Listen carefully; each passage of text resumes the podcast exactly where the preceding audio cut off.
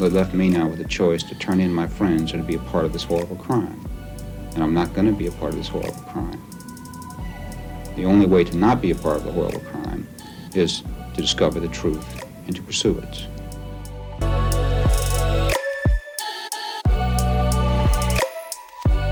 Horizontal protection is the only way to ensure that all those who report wrongdoings in the interest of the public do not suffer from any sort of retaliation.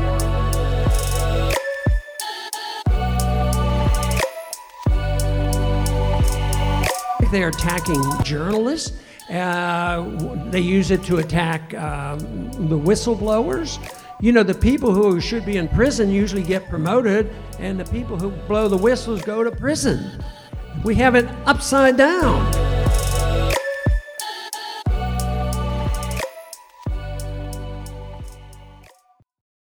Hello and welcome to my podcast Counter Accounts. I am Samariaz and thank you for your interest in my show. In this podcast, I invite whistleblowers, investigative journalists, officials from the public, private, and NGO sectors, and different researchers and scientists who have either dealt with or confronted the dominant narratives in our society. So let's hear their stories. Hello, folks, and welcome again to another compelling episode of Counter Accounts. And today's conversation promises to be nothing short of enlightening. But before we dive into this captivating discussion, I want to share something special about this episode. So, we're bringing you a two part series featuring not one, but two brilliant PhD scholars in the realm of global taxation.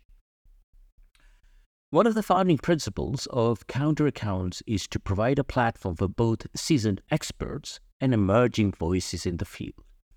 So today, we continue that mission by inviting two exceptional young researchers who are making waves in the world of taxation. In the first part of our series, we'll be joined by one of these remarkable researchers, and his name is Siddhesh Rao from India. Sid is a PhD researcher at the Institute of Austrian and International Tax Law at Vienna University of Economics and Business with extensive practical experience in accounting and taxation. His research encompasses topics such as money laundering, illicit financial flows, taxation crime, and governance. He has presented his findings at global conferences and he has collaborated with UNCTAD, which is the UN Conference on Trade and Development, and the World Bank. Sid also provides capacity building training and teaches international tax law across various countries and continents. His dissertation focuses on examining the transparency of ultimate beneficial ownership in Kenya, Nigeria, and South Africa, addressing significant tax revenue losses in Africa. His goal is to evaluate relevant standards, assess local legal frameworks, and provide policy recommendations for combating tax evasion, corruption, and money laundering. Together, we'll embark on a voyage through the intricate web of the political economy of global taxation will journey through the corridors of power where international tax policies are forged and where they have profound implications. But our exploration doesn't stop here. In the next episode, we'll have the privilege of welcoming our second guest to delve even deeper into the complexities of global taxation and tax havens. Furthermore, we'll peer into the fascinating world of politics and society, examining how international taxation shapes political landscapes and influences social justice and equity. And finally, we'll address the critical question of how global taxation is linked to the development of emerging economies and the global south. This is where theory meets reality and where our guests invaluable insights come into play. So get ready for a thought provoking discussion that promises to unveil the layer of complexity surrounding global taxation. without further ado, let's dive. Sid, it is great to have you here. So tell us about your story and journey and the circumstances that led you to research involving the political economy of international taxation. Uh, first of all, thank you, Samar, for the warm welcome and the, for the nice words. And I'm delighted to be here on your podcast and discuss the whatever the experience which I had from past five to ten years. I'm in this field. Uh, last five years in academics, before that in practice, and as a subject which is close to my heart and and maybe perhaps sharing some of the my experiences my journey and what how i have come to what i have been now. So yeah i'm delighted to be here. So you know uh, the thing is i'm by profession and i'm not a lawyer. I'm neither. I am let's say an economist. I am the third person and third person is accountant. I am I am an accountant by profession, and this is where I I uh, accounting being it's a mixture of let's say law, tax law. It, it's also part of accounting and numbers related to money, some aspects of economics. So it's it's a, it was a field when when I started my my chartered accountancy degrees in India, I had exposure to both in terms of economics, of how the numbers are, how the how in terms of uh, demand and supply, how does the overall economy works, and as a law field, tax law. So the both the things had uh, uh, uh, while studying during my accountancy studies, they both had a quite uh, significant impact. And then then when I started working, uh, I, I was after I finishing my my accountancy, I was working for for four years in an accountancy firm in India. It was uh, the my focus was on international tax and transfer pricing.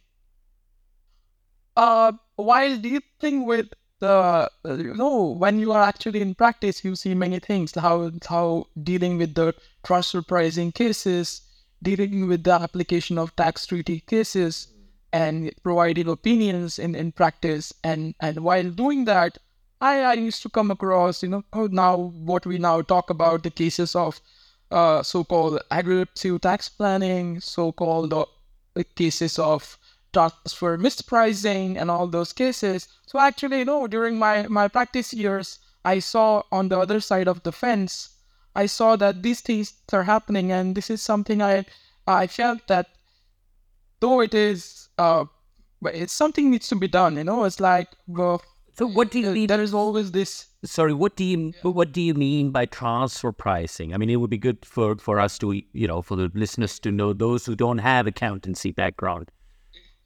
Yeah, sir, certainly. Maybe not just to give a, a basic uh uh to say it in a in a simple parlance. What is what is transfer pricing?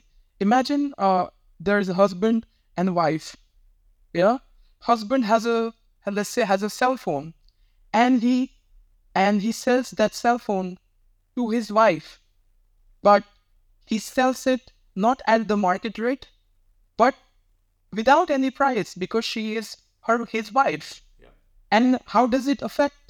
In if, if I look at from the uh, this is just a philosophical way of saying how does from tax angle comes into it because if you are selling it, husband is selling. Imagine the husband is a business. Husband will claim an expenditure and his taxes will be lower. Right. But imagine on the other side, side the wife, she is getting a benefit, but she is not at all doing any, any you know, there is nothing uh, uh, because there is, she's actually not, or if she's, even if she's paying a price, that price is if she had bought it into the real market, the price would have been much more. So if you put this same scenario in a cross-border perspective, where two countries are involved, where two tax authorities are involved, it's a really big game where multinational corporations who have subsidiaries, who have yeah. who have branches, who have different groups. So it's mm-hmm. it's a big tax issue there. Right,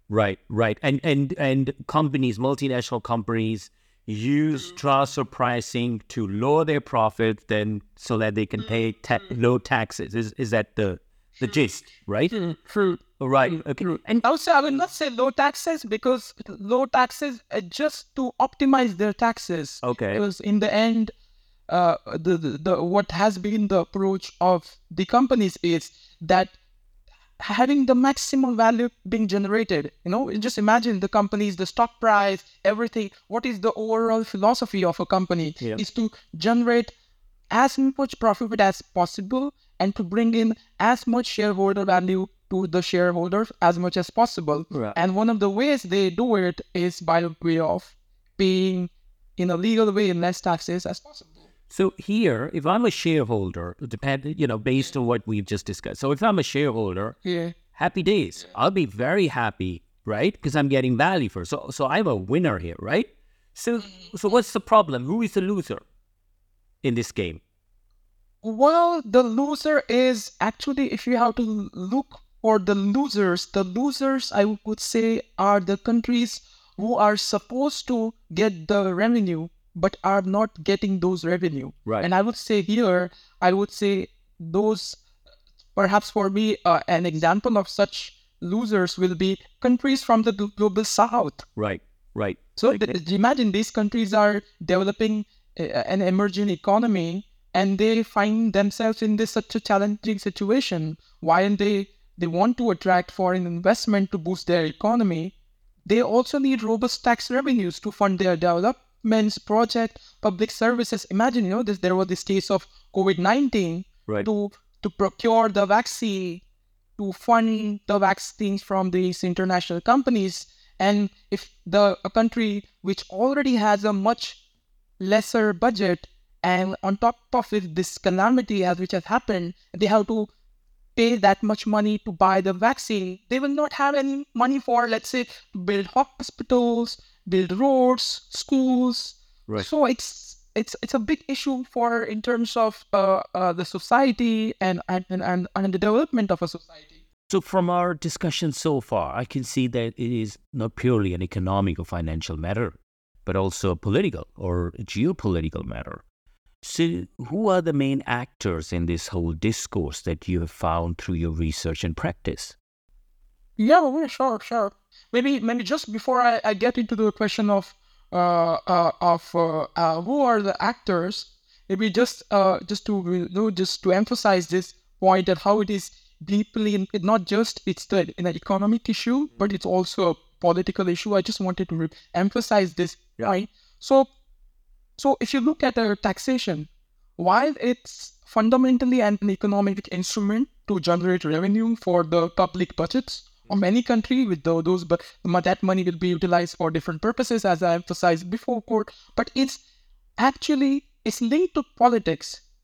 If you look at it, the decision of who gets taxed and how much gets taxed and where that revenue is will be allocated are all political choices. Right. These are not economic choi- choices. Yeah. It's all the decisions which are done by the the government Mm-hmm. Yeah. and th- this choice reflects nation's priorities. Its its its socio-economic goals even its geopolitical strategies. For example if you look at the, the issue of tax incentives now i won't go into pillar 2 what pillar 2 is saying about tax incentives how it is problematic. But for if you look at the tax incentives in the past what was happening is tax incentives for certain industries. Hmm. Let's say the companies in Asia for electronic industries, it might be a reflection of countries' ambition to be a global leader in that sector.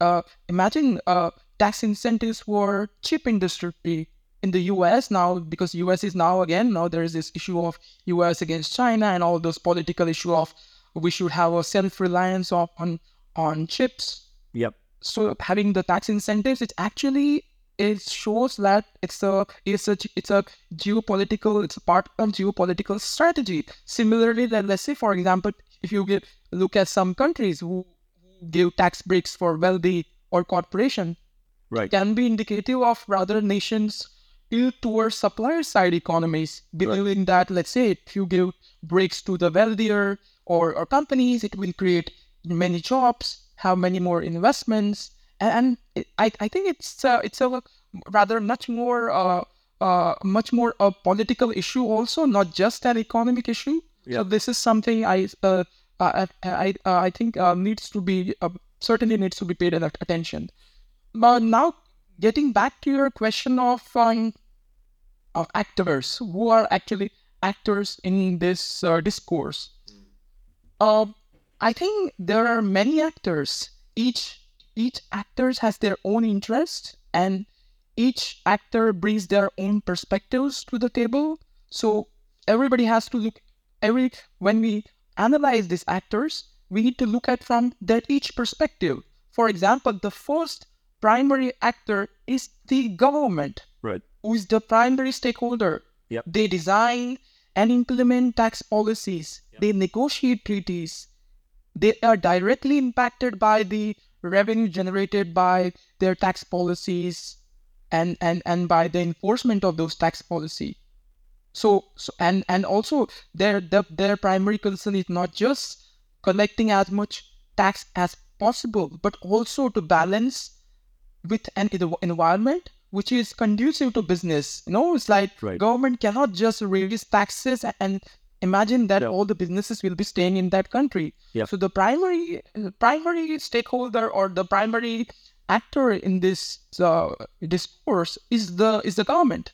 Right. Yeah. Right. Uh, uh, second one I would say is, is the multinational corporations who have businesses in, in not in one country but across of many countries. They have their vast resources, their balance sheet of billion dollars, their global presence, employees of 50,000, 40,000 employees. I think they play a really big role in influencing tax policies. And how do they influence? What sort of observable activities have you come across in your research?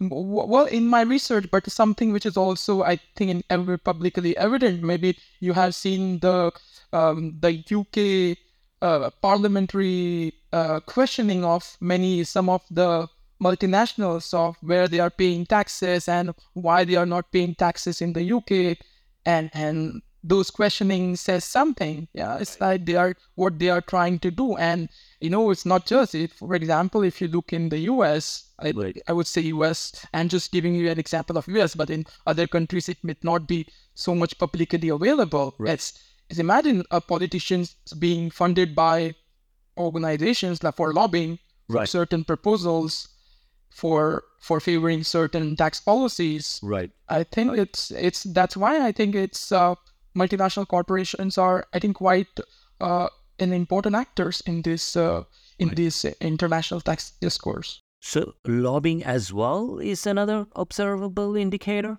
Yeah, lo- lobbying is the yeah lobbying you see uh, why they are lobbying through the the tax advisory associations and Right. through through different ways. Yeah. So, let's talk about global tax avoidance. So, what's the difference between tax avoidance and evasion? Well, the thing is, uh, if I have to say in a completely uh, uh, in a in a legal way, tax avoidance is legal Right. And tax evasion is illegal. Right. Why would I, why do I say this? Is because as uh, any law or not just any law, what it prescribes is if a law says it, if you can do something within the four corners of the law, it's completely allowed.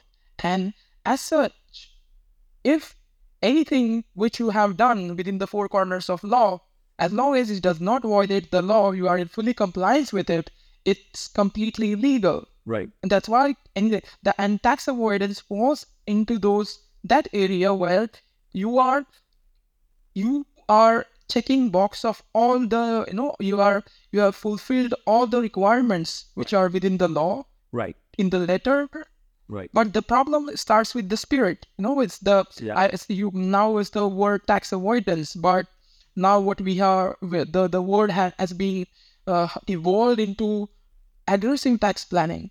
You know previously there was uh, tax planning now it's the word is aggressive tax planning. And the problem start with is where do we draw the boundaries? Because it's really difficult to draw the boundaries because law is as a as a as a field it's it is what it is. It's like you define something Yeah. and if you do it Yep. and then you fall into it. Otherwise you you don't fall into it so and to describe what is tax avoidance what is aggressive tax planning is really difficult to define something so that's where the problem starts Right, right. And and some some would argue that international tax com- competitions perpetuate a, a race to bottom, where you know countries continuously lower their tax rates to attract foreign investments.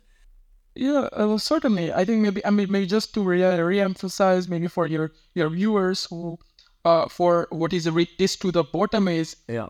uh you know uh maybe uh just to uh, to go back to this what is the term race to the bottom is it in generally it is used to describe uh where countries are lowering their tax rates Right. and why they are lowering their tax rate to to attract foreign investment so they are actually uh, competing against each other and the way of competition is lowering the tax rates Right. especially for multinational corporations So, how would you counter the argument of the strong believers in the free market who would argue that in a free market, it's a competition like any other context? So, what's the problem?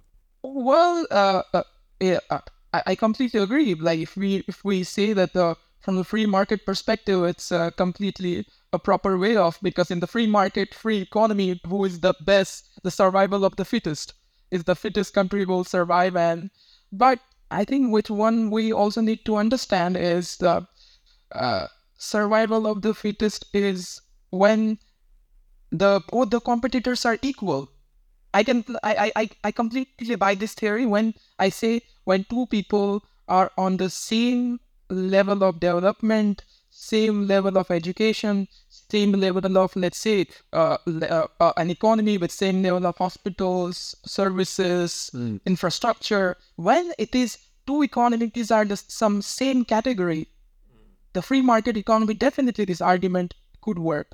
But the the problem with race to bottom starts out the this competition is not between the same like the people who are on the same brackets but it's between com- countries from the global north and countries from the global south Right. Right. So your argument is that if we continue with the race to bottom strategy, then the countries in the global south will never get to the same place in terms of development as we have in the global north. And it doesn't create a level playing field, right? That's my that's my and and this is not just the issue about the taxes you know? What we have been currently seeing is like this the global climate cop summits and everywhere. Now there is there's been a contention that countries like india pakistan nigeria the developing world should not have the pollution curb the the pollution uh, like they should tap in which which these countries have the arguments that if we don't do uh, don't for we don't develop our infrastructure for which we need to do this activity which may entail pollution Yeah. then we won't be able to develop you know whereas the countries who are making these arguments they are already developed they have they had been polluters many years before Yeah. Right. so you know it's like it's just the the arguments and which level of development you are and and how do you compare with with other countries so it's all uh, comparability issue i would say So, so in terms of global taxation landscape, do you think we are fair or close to fair in terms of taxation and its role in development um, of the global south? If not, what sort of reforms would you like to see? Well, um, it means uh, uh, the, the, current international uh, taxation landscape, OECD countries, the inclusive framework, um, uh, or, or what has been happening now at its current form, it does exhibit significant disparities. You know, it's like now, with, you know, what we see is uh, uh, UN being called on to take a prominent role into the tax discussions. It's not just uh, previously it was just the OECD, but now it has been recognized that the countries from the global south they also need to have their voices uh, been heard into this policy discussion or policy framing, which is being formed at the OECD level.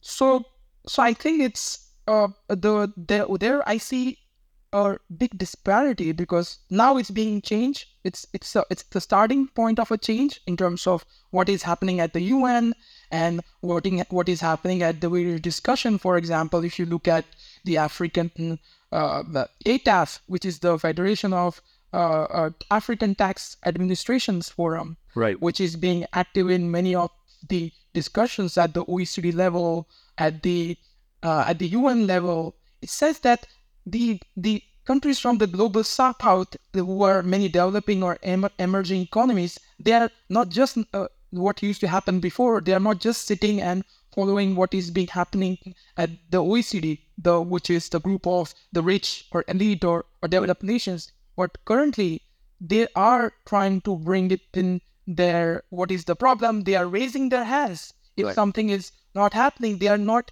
keeping their mouth shut. So they are raising the issues. And I think this is just a starting point which the starting point why i say the starting point if you would have looked at this before the beps project 10 years before uh i would say it wouldn't have been the scenario just imagine you know if i have to give an example to you it's to, from my own country india it's like uh, uh, in some of the countries in europe to get a backup information from trust Right. uh, there is a, in a country in Europe which is famous for trust. Once you put anything into the trust, even a god, even their own government cannot figure out what is there inside the trust. It's called for because of their banking secrecy laws. Right. They were so much tough, and that country was known all around the world for their banking secrecy.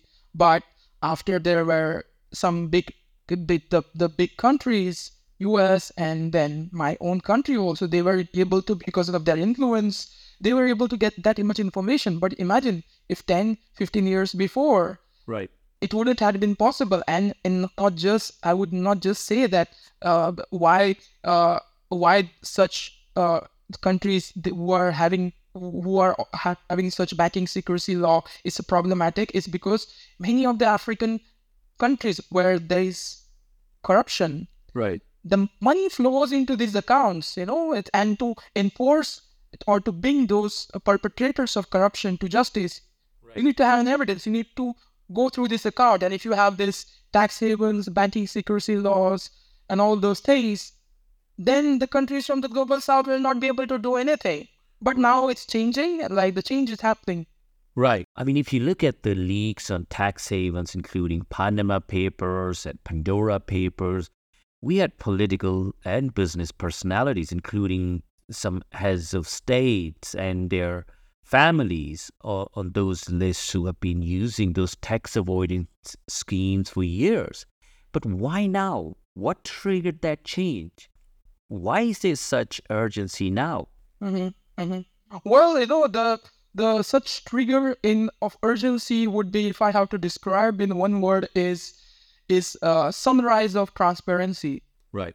But there is more. There is there is more appetite for transparency now. Is that what? Yeah, yeah. There, there, there is like transparency has not been at so much extent than what it is being now. For example, look at the role of civil societies. Right. or, or the journalists from his data leaks who are having these press conferences or the consortium of journalists this who the the peop, the journalist consortium who leaked these panama papers Right. who are still having the screw of information journalists coming together the civil society organization who are actually pushing for the change imagine cbcr which was not at all there previously Right. the exchange of information agreements, which were not at all existing. That's why countries, even if they wanted the information, they couldn't access that information.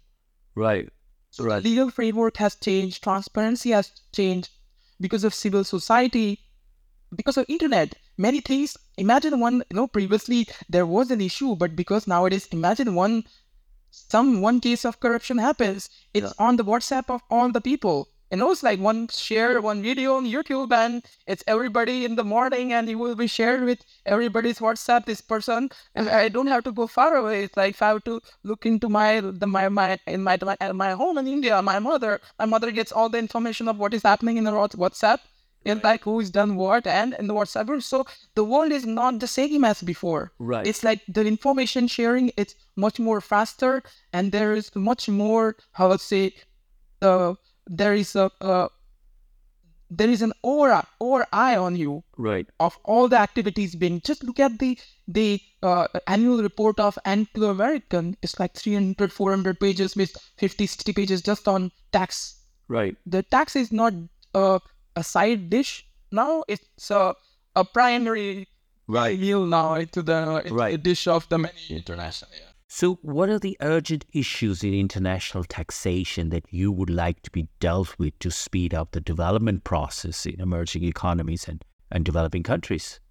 Uh, well, there are many issues, but maybe since we uh, uh, just I will just highlight a few of those. One thing, as I mentioned, transparency. It's now it's at a much more level than what it was before, but still there is it's not an harmonized transparency see some countries there's too much transparency but if you look at the countries from the global south or a few countries in the in the developed world there's not much transparency Right. so uh, like, like implementing global standards for reporting and disclosure which are harmonized where every country follows the same definition same rules understands the same meaning there are no gaps in, in between the implementation in two three countries so that person who wants to to escape the reporting, he can take benefit of cross-border uh, loopholes. So if if those loopholes are being patched up, then it could really help in you know creating an environment where uh, uh, where uh, lack of international taxation, the issue of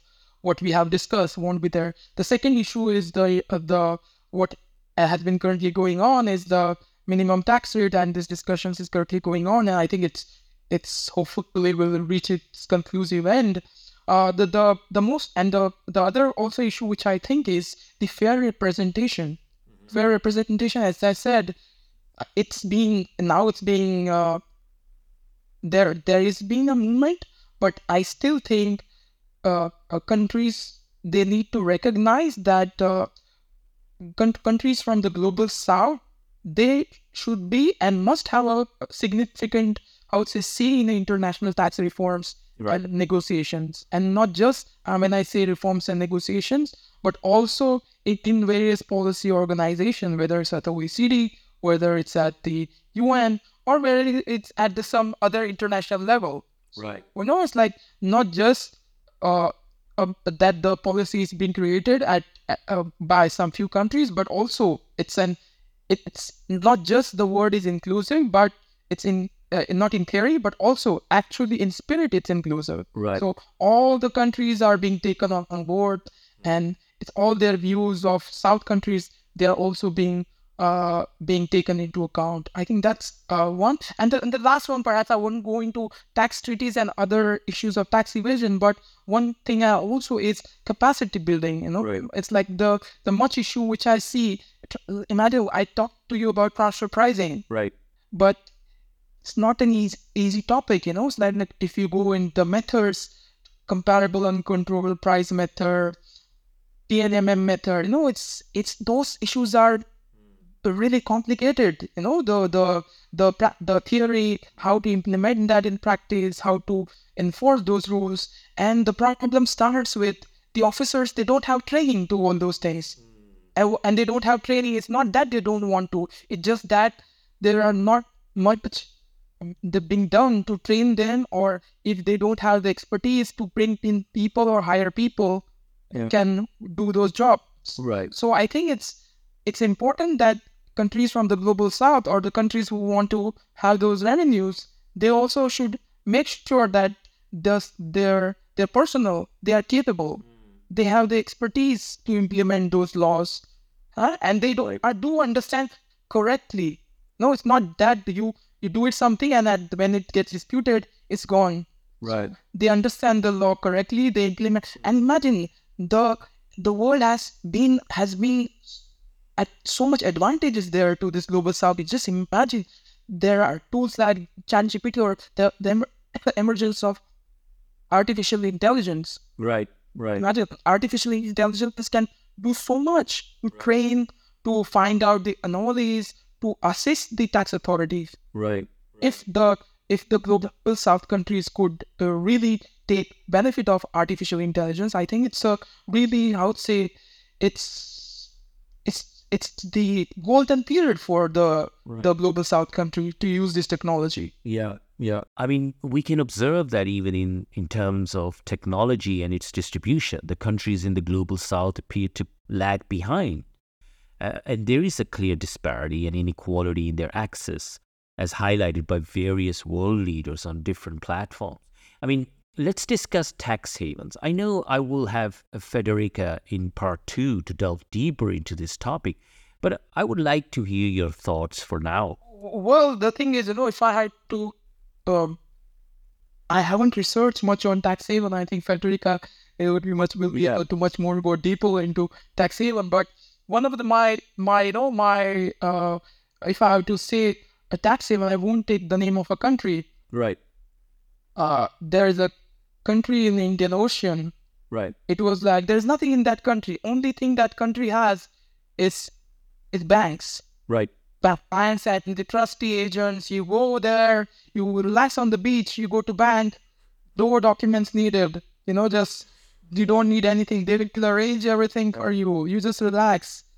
And the, the the money being what is the source of revenue being generated by that country is through these services of banking, through custodial services, opening of this this account like unknown account without people knowing who is the actual beneficial holder of those accounts. So actually, you know, this is actually an industry in itself. yeah, And, and countries are benefiting from all those charges, the monies which is being saved there, that money is being utilized for some other purpose and other things. So I would say it's a way of earning revenue at the cost of other countries, which is the, it's not a good business. No, no, it's like there are different types of business. One is right business, one is wrong business. Right. So I would say these these countries are in the wrong business, right, and they are not in a in a um, I would say uh, which is convincing or moral type of business. But again, in the in the end, nobody looks at it. Everybody looks at the profit. Right. The same way they they care about their their bottom line and that money that money they can use for putting lights on the beaches or making beach more shiny. Yeah. So But they might argue we don't have any other significant ins investments in industry or agriculture. All we can offer are these tax haven services. And, and there is a demand for it, and we excel at it. So why not? Why should we stop or shut down as we have as we have to look after our interests and our citizens, etc. So, how would you respond to that argument? Well, it's, it's a good business. Uh, uh, why, why should they shut down? Yeah, it's um, um, if I were to say, you know, it's like uh, an illegal casino.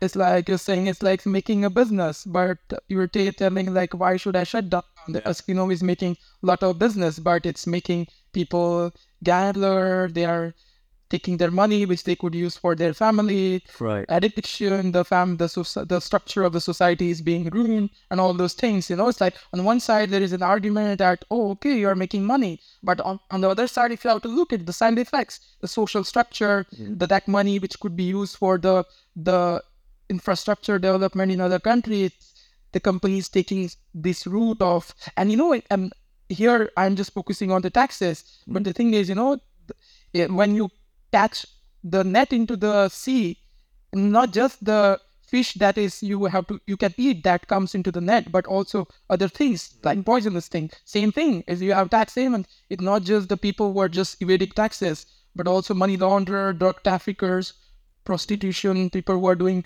child trafficking or you attract all those peoples so it just no it's not about the it's it's about doing the right thing it's, Right. I know they are benefiting it, but there are social consequences of their actions. Right. Could you please share the challenges you have encountered and how do you plan to enhance the discourse through your work?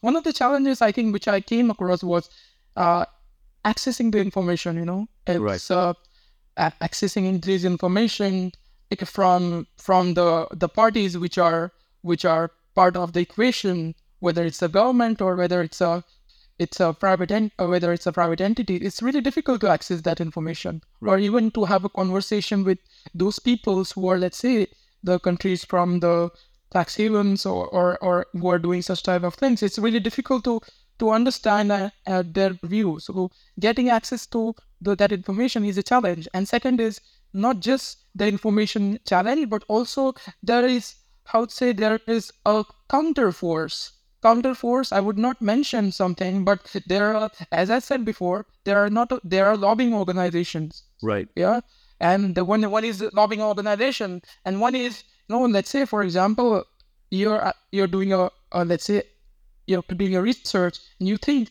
certain professionals or certain industry or certain individuals they are doing something which is it doesn't fall under the four corners of legal or righteousness. And know, Right. so Yep. let's say uh, legal uh, corners, and when you do something, you know, to raise an issue, there is how a push from them. Right. Oh, this is what we are doing. Is you know, so that you also have to face that push from the professional organization. And let's say there are different organizations who regulate the professions. Yeah. There are there are governments who would say they are not doing it. They are doing all of the things ethically right. Then there are individuals or companies who will, through their press release, say everything is being done. So there are different forces which also has uh, an impact because um, um, then you have to face those challenges, not only doing your research but also having a pushback from the, them. Right. Uh, how far along are you in your PhD research, and uh, when can we expect to see your dissertation? I am in my uh, in the last year of my research, so I, I hopefully by end of March, uh, by end of uh, I will be able to finish it. Hopefully, fingers crossed. Yeah, so I, I plan to finish it by end of next month. Then maybe perhaps again I'll come back to you, or maybe I'll I'll be happy to have a one-on-one discussion with you and ask you asking me questions. loopholes in my research? Thank you so much, Sid, and I look forward to seeing the final outcome of your PhD research, and I, I wish you all the best. So, folks, uh, that was my conversation with Siddhesh Rao from India. I hope you found the discussion valuable in, in deepening your understanding of the political economy of global taxation, especially its impact on countries in the global south. As I mentioned earlier, this is a two part podcast. In the next po- episode of this podcast, we will delve deeper into tax havens and their role in the political economy of taxation. So I'll speak to you soon and goodbye for now.